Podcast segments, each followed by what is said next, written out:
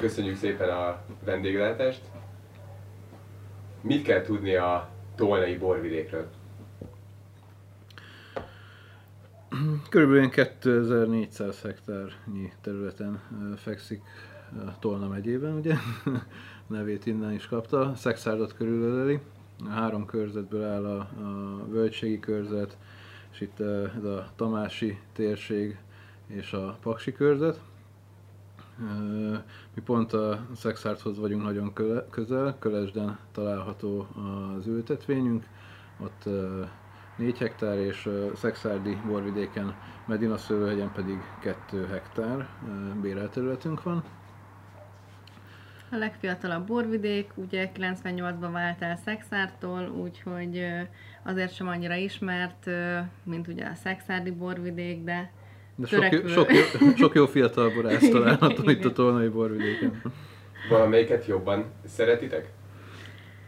Mennyit a borvidéket? Hát Szexárd és Tolna között. Mondhatjátok azt, hogy melyik helyről készülnek például jobb borok?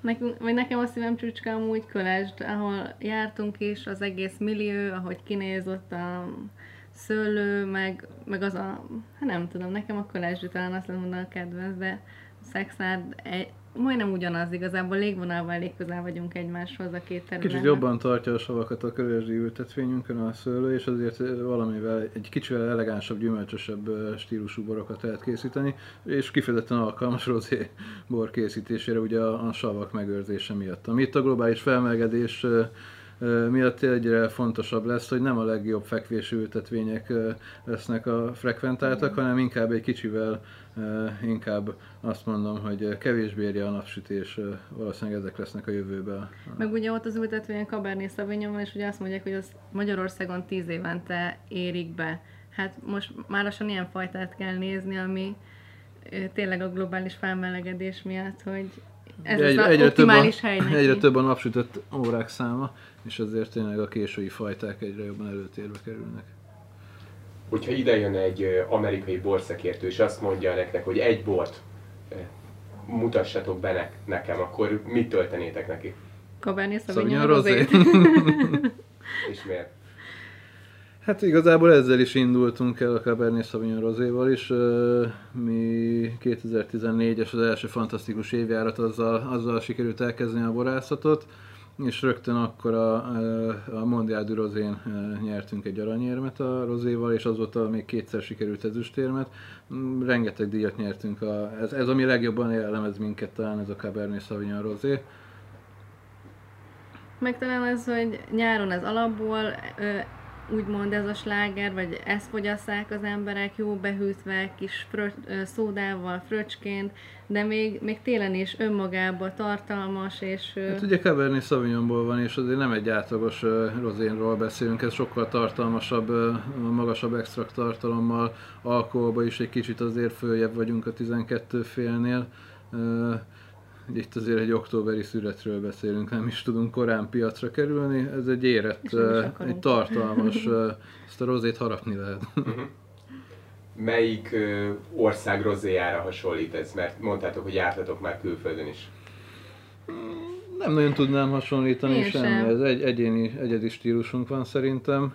Nem is... Uh, Mert a Provence rozékhoz annyiban hasonlít, hogy tartalmas, de nem a, meg hogy... De mondjuk, színbe is erősebbek igen. vagyunk náluk viszont, amit ők meg annyira nem preferálnak, ott inkább minél világosabb legyen egy rozé. Meg mondjuk Portugáliában is volt egy, a, úgymond a színében, az már hasonlított a mi, miénkben, meg így az ízvilágában is. De, de az meg ott is különlegesnek számított Portugáliában, mert ott meg, ott meg azt a stílust, ők az Brazíliába értékesítették azt a bort, úgyhogy... Úgyhogy majd Brazíliába kell elmenni, megkóstolni a borokat, hogy milyenek. Kicsit vissza a tolnai borvidékre. Miért jöjjön le ide egy fogyasztó? Milyen élményt tud kapni itt a borvidéken vagy nálatok? Nagyon jó rozét tud kóstolni nálunk. Az biztos. Hát itt olyan pincészeteket tud megismerni, a, a, akikkel eddig még nem találkozott valószínűleg. Ugye volt egy statisztika is, hogy az egyik legismeret, legkevésbé ismert uh, borvidék vagyunk, uh, 22-ből talán lehet volt versenyben 21-ek vagyunk. Úgyhogy uh, nagyon kevés uh, ismert pincészet van itt, de, de nagyon jó borokkal. Nagyon, nagyon, szerintem uh, van potenciál ebbe a borvidékbe. Ha már idejött a kutyus, akkor lát, ugye jártunk a farmatokon. Mit kell tudni erről a kis farmról? ő Simik Sámuel amúgy. ő, a kis család, ő is kis családtag. Ö, hát a, a farmról elég sok állatunk van, vannak birkák, cicák, lovak, meg indiai ugye kutyák, futókacsák. indiai futókacsák, igen, úgyhogy saját magunk termeljük meg úgymond a húst, a tojást, és van a, a biofűnyírók, ugye a birkák, meg a hobbink, a lovaglás, úgyhogy teljes körül. Ezt össze tudjátok egyeztetni így a borkészítéssel? Tehát vannak ö, közös pontok az állattartás és a borkészítés között? össze tudjuk egyeztetni. Mindegyik meg... a természethez tartozik. Igen. a természet közeliség, ami fontos számunkra, a természetesség a borainkban is. Szeretjük a nyugalmat igazából, tényleg, hogy, hogy itt az állatokkal is nem beszélnek vissza, jó, megértjük magunkat egymással.